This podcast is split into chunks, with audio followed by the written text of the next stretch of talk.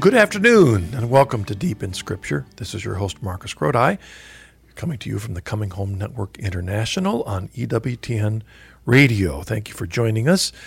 Our guest today is David Currie. He was our guest Monday night on the Journey Home program on EWTN.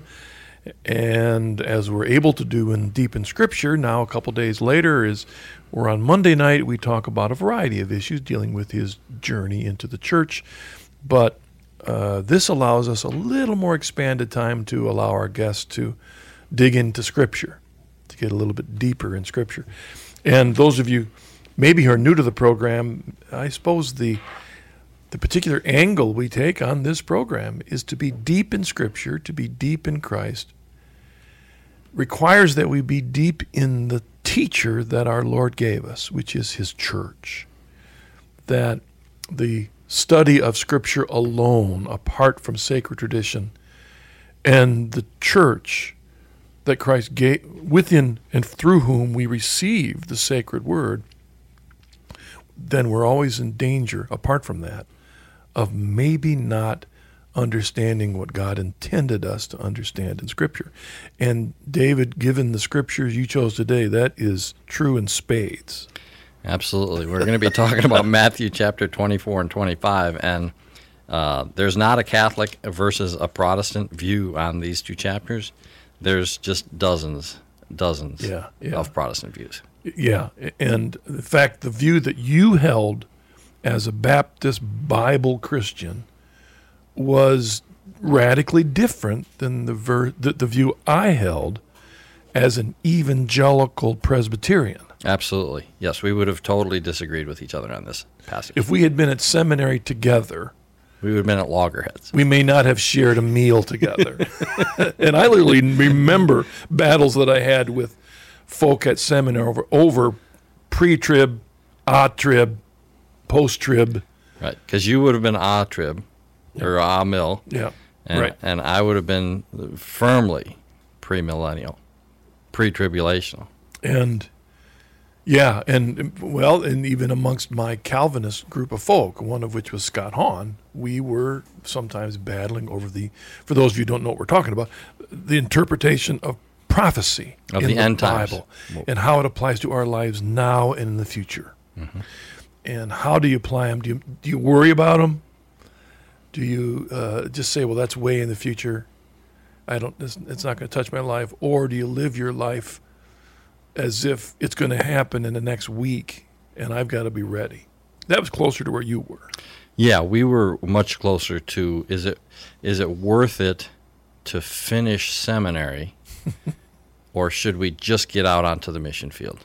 Go to a, My, a Moody Bible Institute, for example, get a three year associate's degree, forget about the BA, forget about the MDiv, and just get out there and tell people. Because I was in seminary in the 70s, and uh, we believed that the timetable was going to wrap up by 88, 40 years after uh, Israel was founded in 1948. So Yeah. 40 years later, 1988. So we saw that clock is ticking down. And I've talked to other people that have come into the church, like Carl Olson, uh, struggled with the same thing. Yep, right. Um, uh, How much time is left, and is it worth it for me to get this, you know, couple letters after my name when people are going to die and go into the tribulation. Yeah, there were people, um, have been people that we've both known who, you know, there's no reason to go to college. In fact, there's no reason to get married.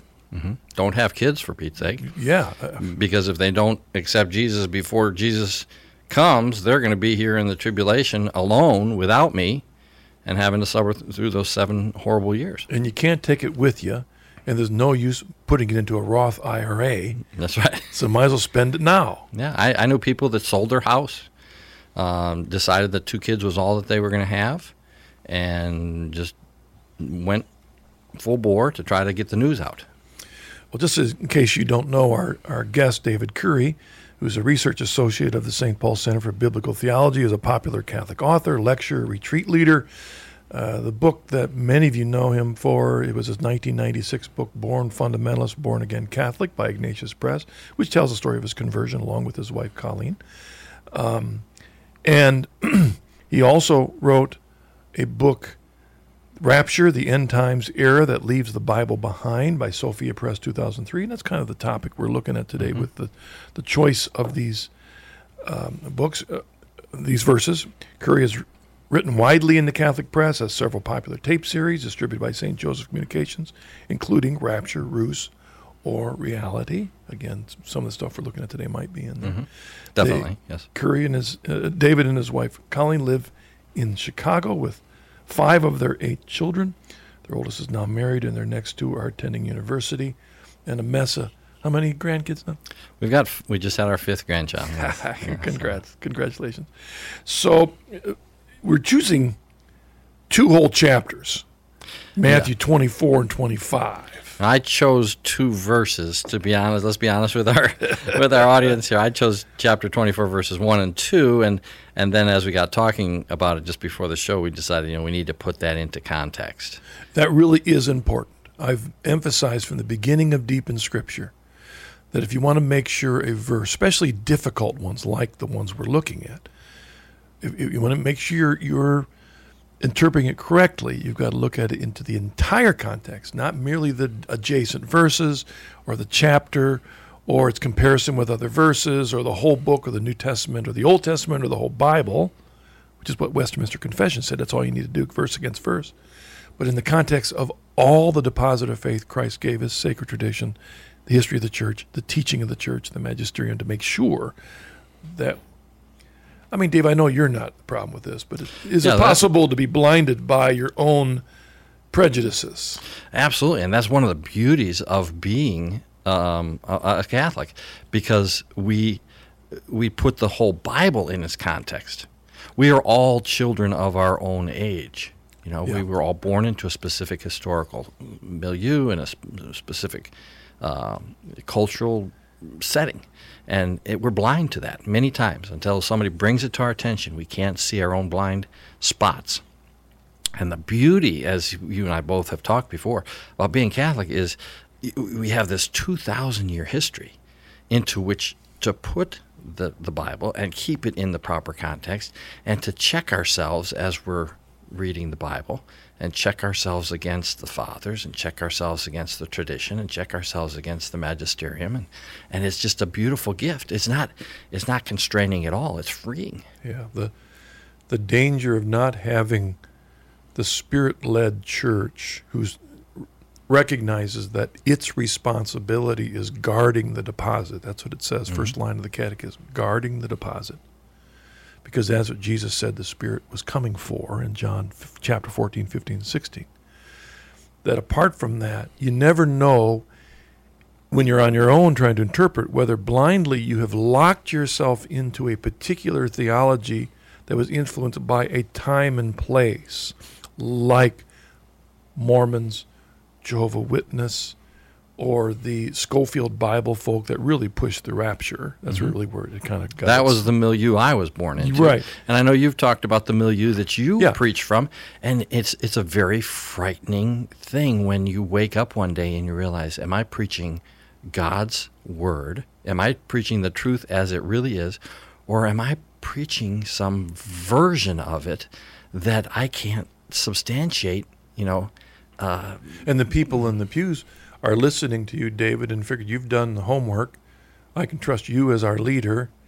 This is what you say the Bible means. It might be different than what the pastor down the church is saying, but he's uh-huh. obviously got it wrong because you, our leader of this church. of this church, have got it right. Let me read those first couple passages to get us started, but then you want to make sure we hear it in the full context of the book Sure. of Matthew, at least. Jesus left the temple and was going away when his disciples came to point out to him the, the buildings of the temple. But he answered them, You see all these, do you not? Truly I say to you, there will not be left here one stone upon another that will not be thrown down. That's a pretty rash statement. If it wasn't Jesus saying it, we'd say it was rash. Um, and let me put it into historical context, and then we'll get into the context of the of the passage. Uh, at this point, the temple in Jerusalem is at the peak of its power. Uh, they had won concessions from the Roman uh, government that no other minority within Rome had been able to win. For example, Rome was celebrating, well, observing an eight day week. The Jews observed a seven day week. Yet Jewish employees were given the privilege of keeping their Sabbath every seventh day. Now imagine what that would have been if you owned a business and you had a Jewish worker, and one day he wants Monday off, the next week he wants Tuesday off, the next week he wants Wednesday off, because your weeks aren't coinciding. But this was this, they were at the peak of their power. Um, Rome was you could almost say intimidated slightly by this temple, this ancient temple. They they they they viewed ancient things very, very highly.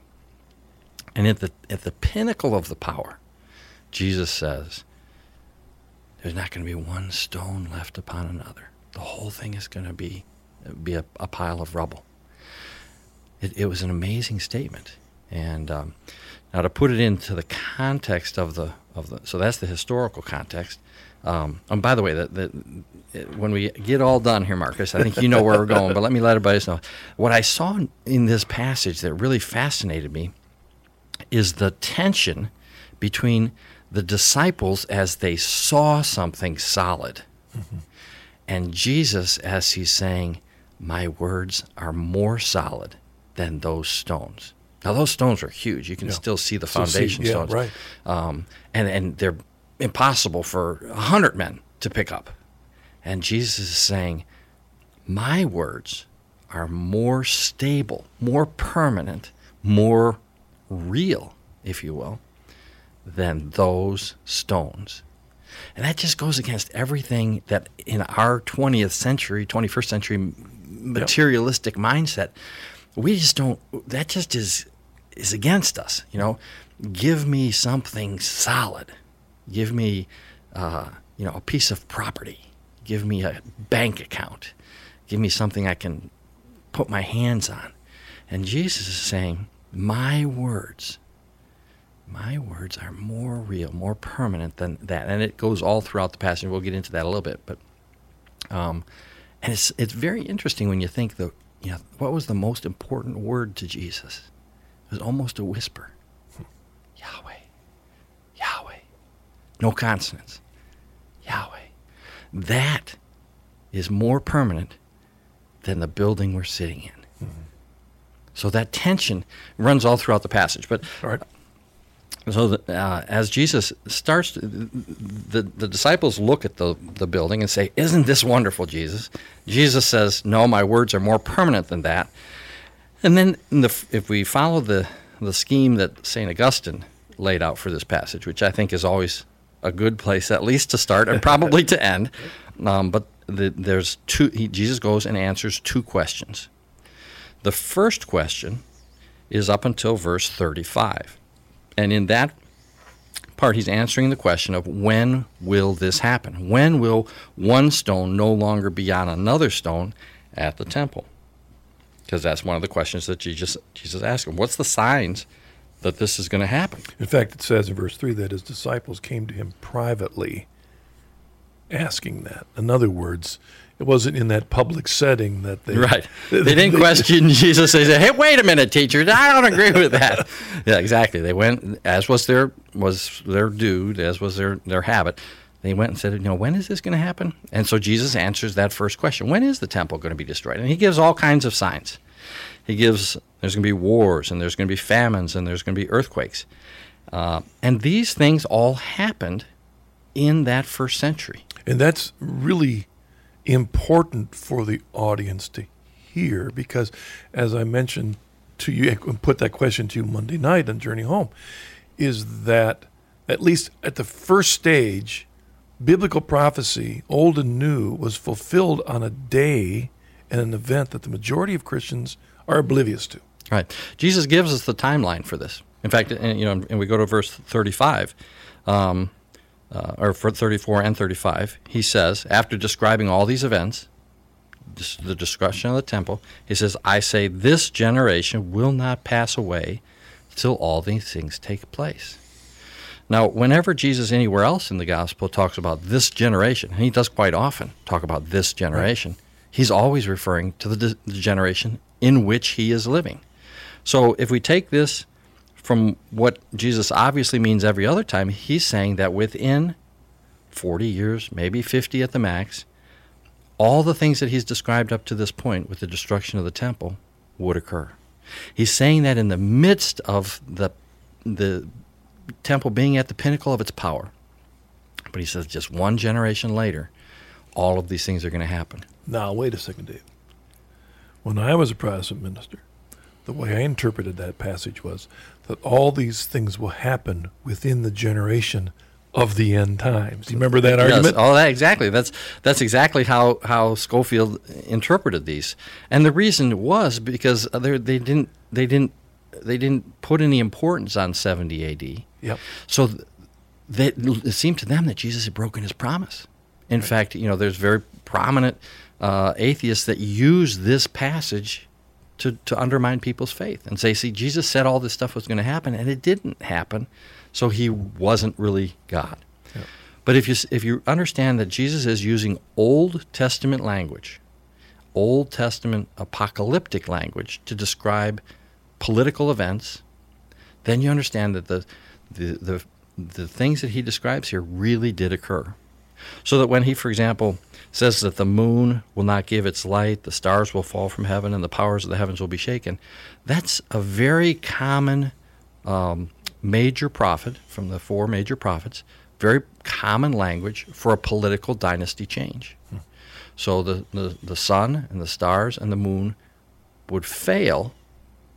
It was it was talked about in um, the prophecy about Babylon falling, that the moon would, would would not give its light, the sun would fall. In other words, the Babylonian dynasty would fall to Cyrus the Great, and we find that in the Old Testament. And Jesus is using that here, a very similar situation where the dynasty of the Sanhedrin, the Jewish Yep. political powers, would lose their would lose their their uh, place in history.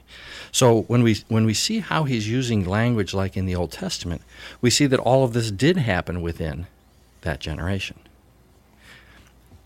At the same time, if you also look, you go back to the tension that we have in the passage. He's talking about very physical things that are being disrupted. For example, society will be disrupted by wars, the political structure. The, the very earth we stand on will be disrupted by earthquakes. Um, the very food supply, you know, the very thing that we depend on every day will be disrupted by famine. But while all of this disruption of what we consider to be so solid is happening, he says, but the good news of the kingdom, the word of the kingdom, will be preached throughout the whole world. So we see this same tension of what we consider solid giving way, not being permanent, not being reliable, but the good news, the message, the sayings of Jesus, the the uh, the gospel, being preached throughout the whole world.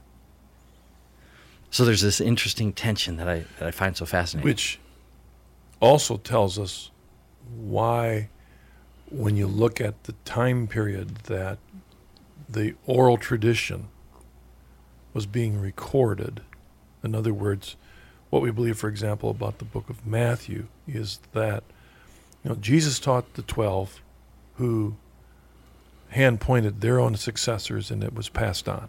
Mm-hmm. Bishops were appointed in there. We know it in in the letters of Paul, Peter and James, Titus, the laying on of consecrated hands. and that the gospel message and the truth was passed on through the preaching and the teaching, occasionally by letter, but they were to hold true to the tradition, tradition whether it was passed on orally or written. Right. Second Thessalonians two. Right. It's passed on, and it goes at least five, ten, fifteen years. We don't have any records of when it was written down, but we believe that Matthew, we believe that one of the apostles, finally, for whatever motive it was, we don't know his motive. Mm-hmm. We know Luke's, we don't know Right. Matthew. Luke tells us his. Yeah, but Matthew doesn't. He puts it down on paper, and we believe that he put it down in Hebrew or Aramaic first, Prob- yeah, exactly. Probably Aramaic or Hebrew. and then it was eventually translated into Greek, Mhm.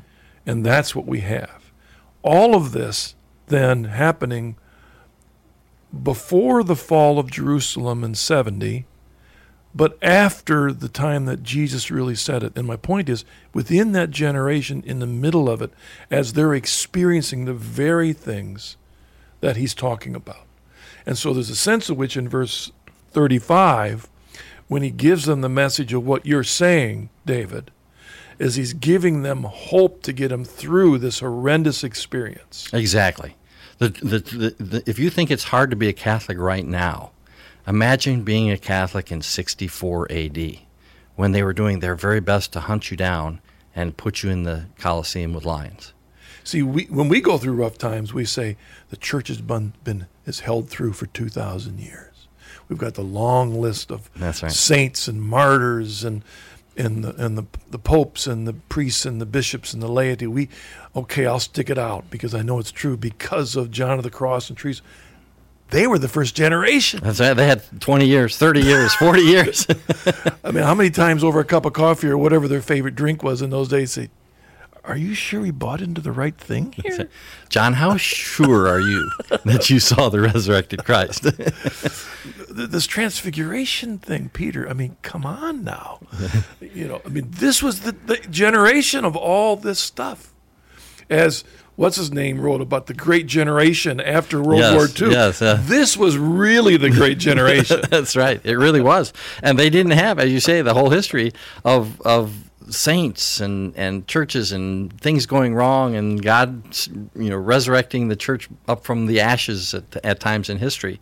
Um, but yes, I think that's exactly why this this teaching of Christ was saved, because as you're going through that, you're saying, okay, Jesus said that we were going to have tribulations. Jesus said that you know even my relatives would turn me over to the to the uh, authorities. Jesus said that there would be earthquakes. Jesus said that there would be wars, that civil society would break apart, and that that all of this was okay. That and, and in fact, on top of that, all of the Old Testament prophecies you've heard, they're coming true in your generation. Right now. Yes. And, and and he's saying, stick it out.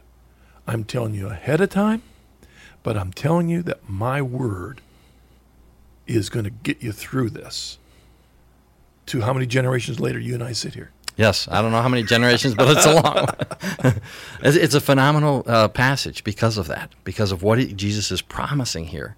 Um, and he's, he's trying to inoculate them against false teachers and against false uh, uh, armed conflict and all different kinds of things that must have been a temptation to those early uh, Jewish Christians and early Gentile Christians. To, and to which to many of them at the time couldn't imagine that it was going to happen that this whole thing would fall. It, even uh, three, four years before the temple fall fell, no one thought it would fall. Um, you know, when you look at how Jerusalem was fortified, it had enough food inside the gates to feed itself and a water supply for 40 years how can you con- I mean, they didn't have atom bombs. They didn't have airplanes that could drop bombs. How do you conquer a city that has food inside of it for 40 days and impenetrable walls? Um, and what ended up happening is there were three factions of Jews inside the, the gate that burned each other's food supplies. and we're not making this up. This is this is Josephus or Philo. Josephus wrote it all down. Yep. He was a general in the Jewish army. He was by no means a friend of the Christian. Uh, he was not a Christian, but much of what he says uh, backs up what Jesus said would happen. So he, so we can look at the New Testament as a predictive element, and then we look at Josephus, who wrote a history afterwards, and we see that he's describing it in ways that exactly fulfill what Jesus had said would happen. All right. So again, the point of what you're saying so far, and we're going to take a break and come back a little bit. It really is that the underlying key to this is that in the midst of whatever trial you're going to face, and you are going to face it, Jesus saying, "My word." My word is more permanent than anything else you can put your hands on. All right, thank you. You're listening to Deep in Scripture. This is your host, Marcus Grodi, joined today by David Currie, and you're hearing us on EWTN, your Global Catholic Radio Network.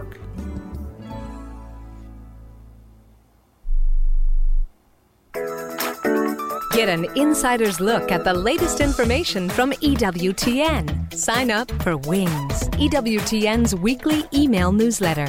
Get the latest information about live events, special features, and guests. Connect with EWTN on YouTube, Facebook, and Twitter. Just go to EWTN.com and click on the Wings link to sign up. Don't miss a minute of all that's happening at EWTN. Get your wings today. Hi, this is Jerry Usher reminding you to listen to Vocation Boom Radio Saturday at 5 p.m. Eastern, exclusively on the EWTN Global Catholic Radio Network. Each week, I bring you dynamic interviews with bishops, priests, vocation directors, even seminarians and those who support them, all in an effort to assist the Holy Spirit in what is truly a vocation boom around the world. That's Vocation Boom Radio, Saturdays at 5 p.m. Eastern, only on EWTN Radio. CH Resources is excited to offer you Marcus Grodi's latest book, Thoughts for the Journey Home. If you're not Catholic but are looking seriously at the Catholic Church, or if you've recently entered the Church, this book will provide you with wisdom and encouragement for the journey. And if you're a lifelong Catholic, it makes a great gift for family and friends you're hoping will come home. To order a copy, visit our website at chnetwork.org or call us at 1 800 664 5110. Don't forget to watch the Journey Home program with Marcus Grodi on EWTN. Each week, Marcus meets new guests who have journeyed to the Catholic faith from many backgrounds. Be challenged and encouraged as they witness to how their love for the truth of Jesus Christ has brought them into full communion with the Catholic Church. That's the Journey Home program on EWTN, live on Monday evenings at 8 p.m. Eastern Time.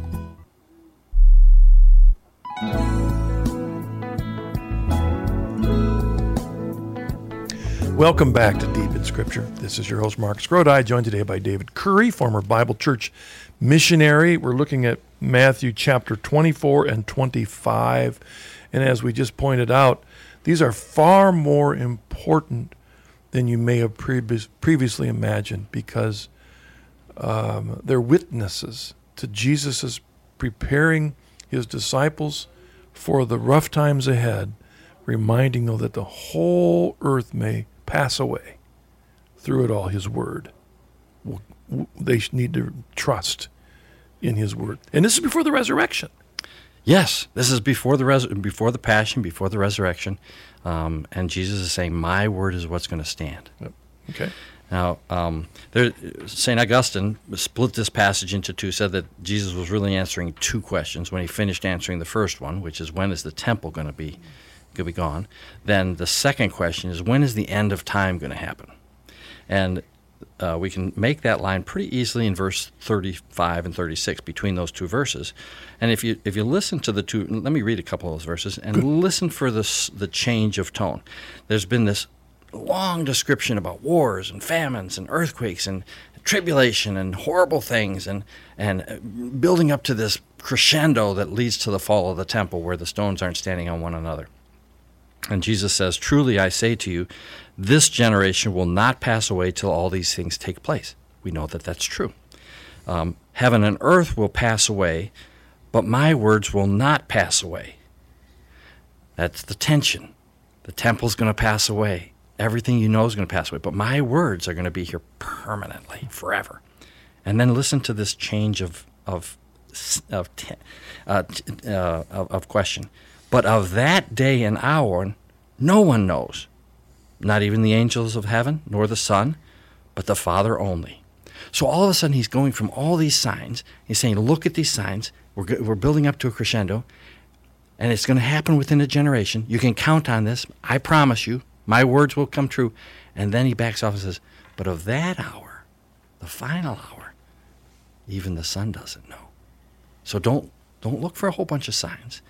And then he starts to, to, And I will say that the point you're making here, David, is this is not just something you've come up with, but this goes all the way back to St. Augustine. Yes. In the fourth century. Right. And St. Augustine didn't make it up. I mean, yep. he, he was giving us. what was the understood view amongst yes. the early church fathers of his day, St. Exactly. Ambrose and. Yes. Right. Exactly. So, um, and he's saying, okay, now the final hours are going to be more like the days of Noah. Now, what was the days of Noah like? Most people were just living normal everyday lives There was no earthquakes. There was nothing. Noah was preaching about a coming judgment, and he was being laughed at by everyone. So that's what the final days are going to be like pretty much normal life. So if you're living a normal life, like kids are coming and you're eating and you're drinking and your kids are getting married and you're going to weddings, that is a sign that it could happen. Normal life is when the final end can happen. And then there's this verse that, that has gotten so misconstrued that we need to look at Oh, it. the, the key Yes. rapture text uh, that the Right. rapturists have It says, on. Two men will be in the field, one is taken, and one is left behind. Two women will be grinding at the mill, and one is taken and one is left behind. Now you're following in your Bible there, so you Right. probably are saying, "Wait a minute, Dave, you added a, ver- a word in there." I was there." just about ready to ask you that very thing. Um, but that's how we hear that verse, even though that's not what the Bible says. now, if you if you're listening in the in the car, you may not have the Bible in front of you. So let me read to you what the verse really says. It says, um, two men will be in the field, and one will be taken, and one will be left." There's nothing about being left behind. There is no history that occurs after this event. One will be taken into the kingdom, into eternal life, and the other one will be left out. Uh, two women will be grinding at the mill, and one will be taken and one will be left. But there's no being left behind because there's nothing to be left behind to. But we've bought into that. I mean, we hear that left behind in that verse, even though it's not there, don't we? if you're not following in the Bible, you'll you'll miss the fact that the behind is not in there. It's not in there. And the context, which was in the verse ahead, so will be the coming of the Son of Man. That's The final, the, the final context. eschaton. Yes, and it's either you're going to be in the kingdom or you're not. That's the point. yes. And what would be would have been what it would have been so shocking to the to the Jewish disciples at that at the, when this teaching was given was that the two men were together to begin with, hmm. or that the two women were friends to be grinding grain together. Why? Hmm. Because God's people, the Jews, did not grind grain with Gentiles. God's people didn't work in the field with Gentile people. So what was so amazing isn't that one is taken into the kingdom and one is left, is that they knew each other before they were taken into the king and kingdom. So that um, what Jesus is saying here is, is that his kingdom will be spread out like yeast through a loaf. His kingdom will be permeating all of society. And there will be some people in the kingdom in society, and there will be some people not. And we won't know until the end, as he gives in other parables, until the very end, who the good fish are and who the bad fish are, or who the who the wheat is and who the weeds are. That we'll find out at the final judgment. But in the meantime, we're going to be grinding grain together. We're going to be working in the field together. which would have been a radical, prophetic look into the future that would not even begin to be realized for 10 years or more after he said those words. And much of it happening with with St. Paul's And- and missionary Peter, work. Yeah. Paul and Peter. You Yeah. know, all of a sudden, then you have the in the uh, Jerusalem Council in Acts 15 when they finally decide You don't have to be Jewish to be Christian. that was radically new. Right. But Jesus is, is looking ahead to that. And this is what my kingdom is going to be like. And when it all ends, when one is taken and one is left, at the final eschaton, at the final judgment, you'll look at those two women grinding wheat.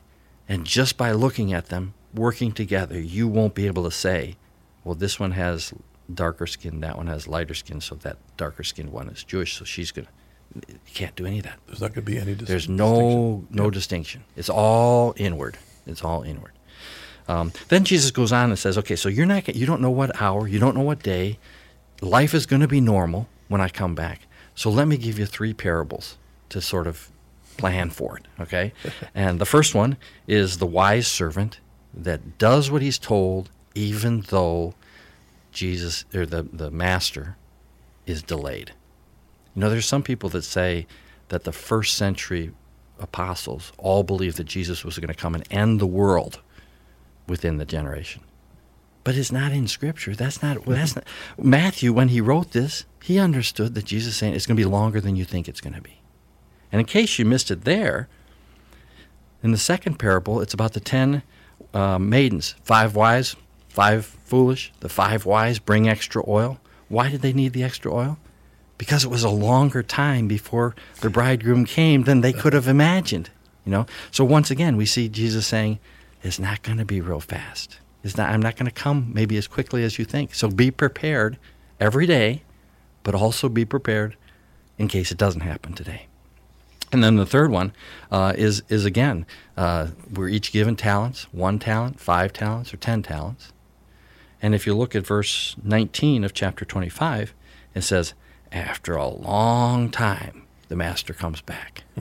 so once again, what is Jesus preparing them for? Well, this destruction of the temple is going to happen within a generation, but it's going to be a long time, and people are going to run out of oil.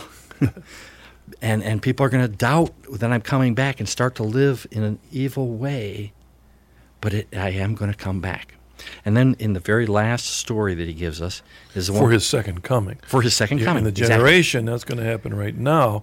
And the parallels, the already not yet, which is a theology on how to deal with the fulfillment of prophecy, where you can see its fulfillment now, but it still has meaning for the future. So the prophecies are fulfilled in the fall of Jerusalem, but some of those same prophecies still do point to the future. Exactly. But he's giving them these examples which they themselves need to see themselves through so that they themselves can be a witness to all the generations after them that will be awaiting the second coming, who will all in the future be worrying whether the word of Christ can get them through the future tough stuff. Exactly. So it's kind of an already not yet. The already will be the present generation facing those turmoil, and how they trust the word will be the witness to the people in the future, waiting this long wait to the second coming. Exactly. So up until verse 35, the primary focus of that is something that's going to happen within a generation, that the temple is going to be destroyed. After 36, it's the future. But that doesn't mean that everything before verse 35 can't also apply to the end of the world. In other words, the event itself of the Jerusalem destruction, not just the passage, but even the event becomes a prophetic mm-hmm. A uh, typo, in yes. essence. Yeah, St. Thomas said that, you know, we write with words, but God writes in history like we write with words, hmm. so that even the events itself become a type of the future. And uh, this whole tension between what's really permanent, and, you know, is it the stones of the temple or is it the words? How do we know that what Jesus predicted about the end of the world will come true? Well, one way that we know, now the Spirit, you know, confesses within my, my heart that it's true, but one way we know is that he was absolutely right about the 70, to- 70 uh, Yeah. AD destruction of, of Jerusalem. So we can look at the 70 AD and say he was absolute, the church was absolutely correct. And as a result of that, not one Christian died in Jerusalem. Because when they saw, as it says in Luke, when they saw the armies surrounding Jerusalem, they did not go back to their house to pick up their garments. The, the early church leadership said, now is the time that Jesus predicted. They got out of Jerusalem and they went to Pella and they were safe. Now, and uh, Josephus and, and uh, Eusebius tell us that not one single Christian died in 70 AD in the war because they'd all gone.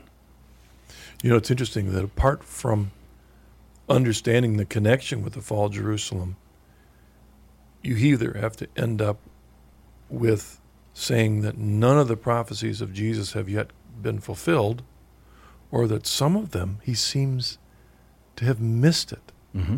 He seems to have been wrong. So you have to kind of, like I said before, you know, the generation he's talking about is merely the generation of whenever the end times is. Which is meaningless. Who, who, who cares about that? Yeah, in other words, from the that's why we get 1988. In Right. other words, that when the establishment of Israel was on a certain day, In 1948, then that generation has to be the generation for it to happen. which is why Hal Lindsey says that the, that the rapture had to occur by 1988. Now, if you listen to him now, how do they get around that? They say, well, with medical advances, a generation is no longer was 40. I forgot that. Yeah, there we it's go. no Yeah, longer yeah, yeah. 40 years. So a, a generation might be 70 years now. So that gives them until 2018. But that's why in 2008 there was sort of what is a generation 60 years. Well, that would be 2008. So there was an up sort of an uptick in interest in this. Um, now, when we get closer to 2018, we'll get another uptick because of 70 years. Maybe by then, medical science will make a generation 80 years. You know, I'm not sure, but um, They're giving themselves lots of out Yes, clauses yeah, there's- so that they figure, well, you know, I'll be gone anyway. yeah. And I don't want to make fun of them. Be, Yeah, but, they're but sincere folk. We know that, but still, there's the danger of private interpretation. Let's take one more break, David. I don't mean to, to break the flow. Let's take our last break. We'll come back because there's still a lot that you want us to look at, which is a very important context. Okay. Of this scripture. You're listening to Deep in Scripture. This is your host Marcus Grodi, joined today by David Currie, and you're hearing us on EWTN, your Global Catholic Radio Network.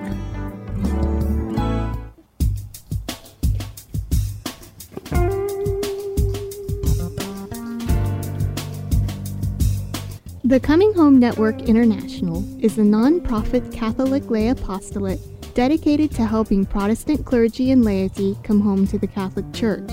It was founded by Marcus Grodi, the host of this program, as well as the Journey Home television program on EWTN. If you are on the journey and interested in learning more about the Coming Home Network International, or know someone who's thinking of becoming Catholic, please visit our website www.chnetwork.org or contact us at 1 800 664 5110. Welcome back to Deep in Scripture. This is Marcus Grodi. Our guest today, David Currie. We're right in the middle of a lot of good stuff in Matthew chapter 24 and 25, David. Well, Marcus, 11 minutes. We, we'll get done what we need to get done here. Um, this is a, a fun passage. What we're trying to tease out of here is the, the perspective that Jesus l- looked with the disciples at this permanent structure, you know, this indestructible temple made with stones that no one could move. And he's saying, that is not as permanent as the words I'm saying to you. The, the, the simple teaching about what truth is is more permanent than that is. And, and we saw how the, you know he, he juxtapositions the gospel with earthquakes, wars, famines, and even the moon, stars, and sun, you know, not giving any light. And he says, that's all going to pass away, but my words will not pass away. That that tension between what we see as reality and what Jesus sees as reality, and which is more more permanent.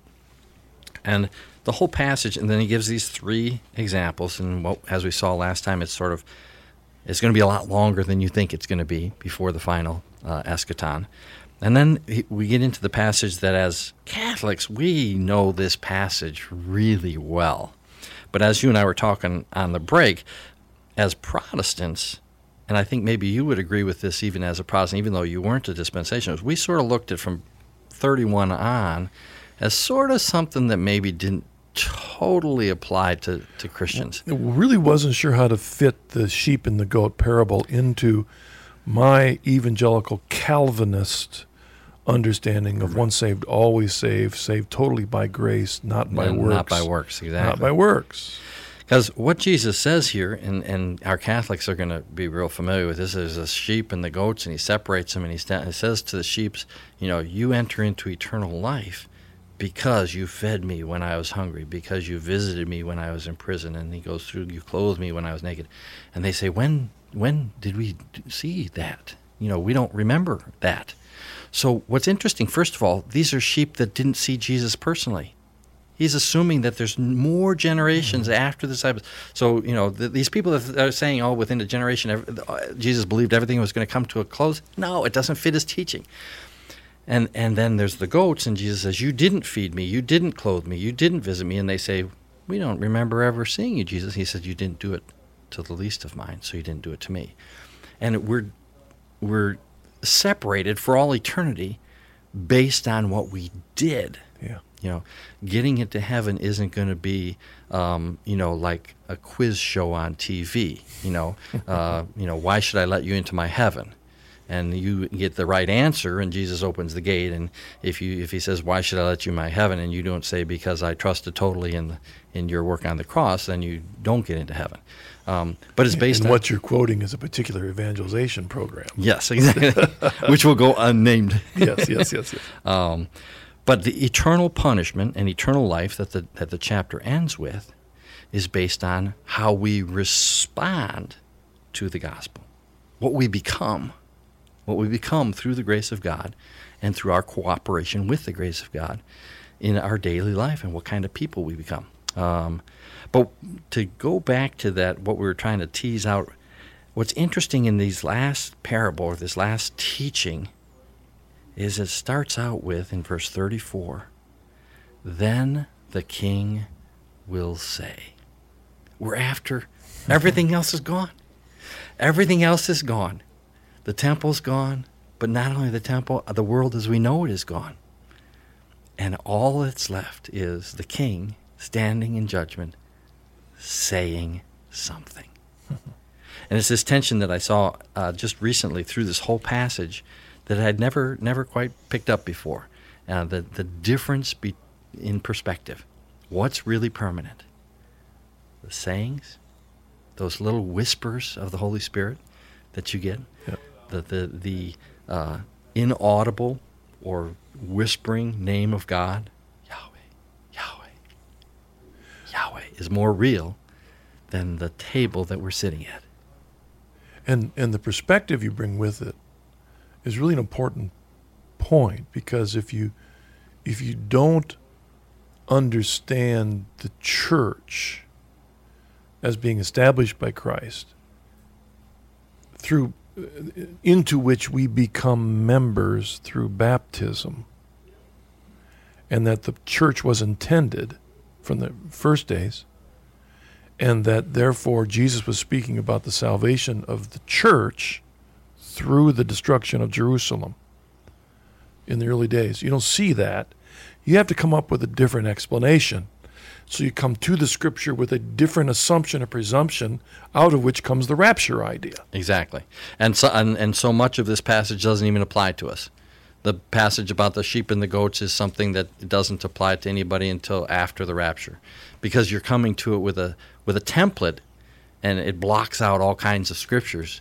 And you say, well, that sheep and the goats thing, that's only for the people post rapture.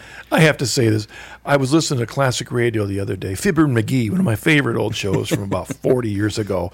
And there's these two husband and wife comedy team, and in the setting of that particular program, they were working at a at a store, taking re- returns, and they were told a woman was coming in to return some red flannel underwear. Okay, so they're expecting that. Fibber leaves for a second to go outside. Another woman, Mrs. Uppington, a real snobby woman, comes in to return a chair. When she comes in, then Fibber comes back. And as she describes the chair that she's returning, Fibber thinks she's talking about red flannel underwear. I mean, it's a great comedy routine, but that illustrates what we're talking about. Yeah. If you come to it with one understanding, you can completely mispaint everything of the data Christ has given. And that's what we were talking about at the beginning. We're all we're all born into a milieu. Yeah. Um, the zeitgeist of our age, and uh, we tend to be very materialistic and very enlightened and all this kind of thing. And the church, because of this this deposit that it protects, can bring us out of the social and cultural milieu that we were born in, the, the blind spots that we don't uh, we don't even pay attention to, and show it to us, so that we can come to Scripture and see what what Scripture really is teaching, because we we have the guide of the magisterium and the tradition. Well, in your case, you were also going back to St. Augustine. Right, the tradition. Was that uh, his City of God where he deals with that, or was it his commentary on I, Matthew? I think it was his commentary on okay, Matthew. Yeah. I, I was wondering. So, what do we? Where do we go? We've got three minutes here. What difference does it make in our life today?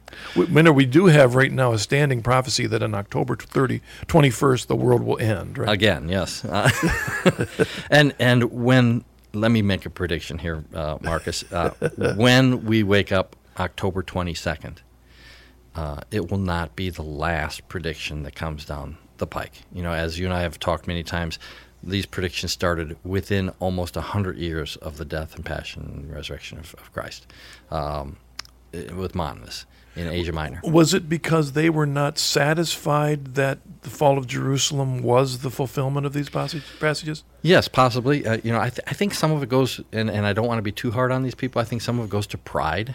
Sure. You know, and let's face it, it also is a great way to get a following.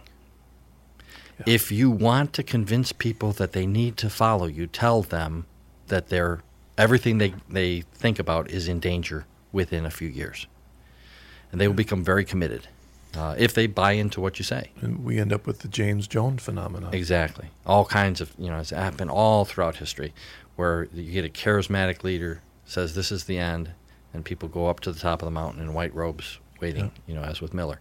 So it's not a new phenomenon, and it, this isn't the last time it's going to happen. It will happen again, and uh, it's it's probably happening already elsewhere. We just haven't heard about it. And it's not just a Protestant phenomenon. We have Catholics that, because they don't like what's happening today, or they don't like what's happening on ma- in the mass, things have changed. That they're off running off to charismatic leaders. I don't mean charismatic with a capital C, but just very influential leaders that have an answer for them. Right. They're saying there's not enough places on the, you know, in, in the Vatican to put another picture of the Pope, you know, kind of a thing. So we've got to be close to the end. And uh, you know, I, I, think the I think the, the the Catholic view of it is that Christ could come back at any time. He could come back in our generation. In fact, as you and I talked about, he will come back in our generation for us. Yeah. You know, within moments of our death, we will have our particular judgment. But I think we also need to realize it may be another 10,000 years. Maybe another 10 and just to even verbalize that, people go, "Oh, oh, my goodness." Well, yes, it could be another 10,000 years. America may not be here.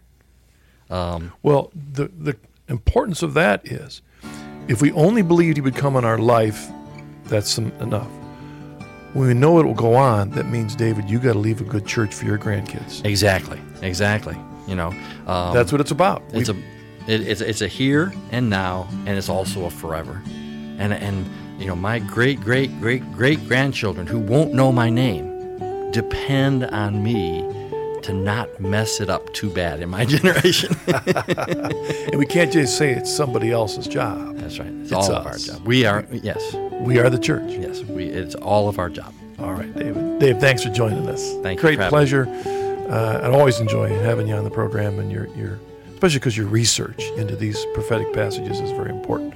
So thank you, David and for your witness. And thank all of you for joining us on Deep in Scripture. I, I do pray that this was an encouragement to you. God bless you. Look forward to being with you again next week.